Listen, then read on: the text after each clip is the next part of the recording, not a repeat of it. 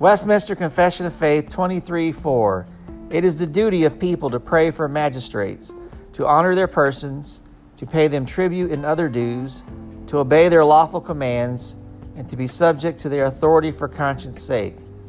Infidelity or difference in religion doth not make void the magistrate's just and legal authority, nor free the people from their due obedience to him, from which ecclesiastical persons are not exempted, much less hath the Pope any power or jurisdiction over them in their dominions or over any of their people, and least of all to deprive them of their dominions or lives, if he shall judge them to be heretics or upon any other pretense whatsoever. This concludes the reading of Westminster Confession of Faith, chapter 23, brought to you by ArenaChrist.com.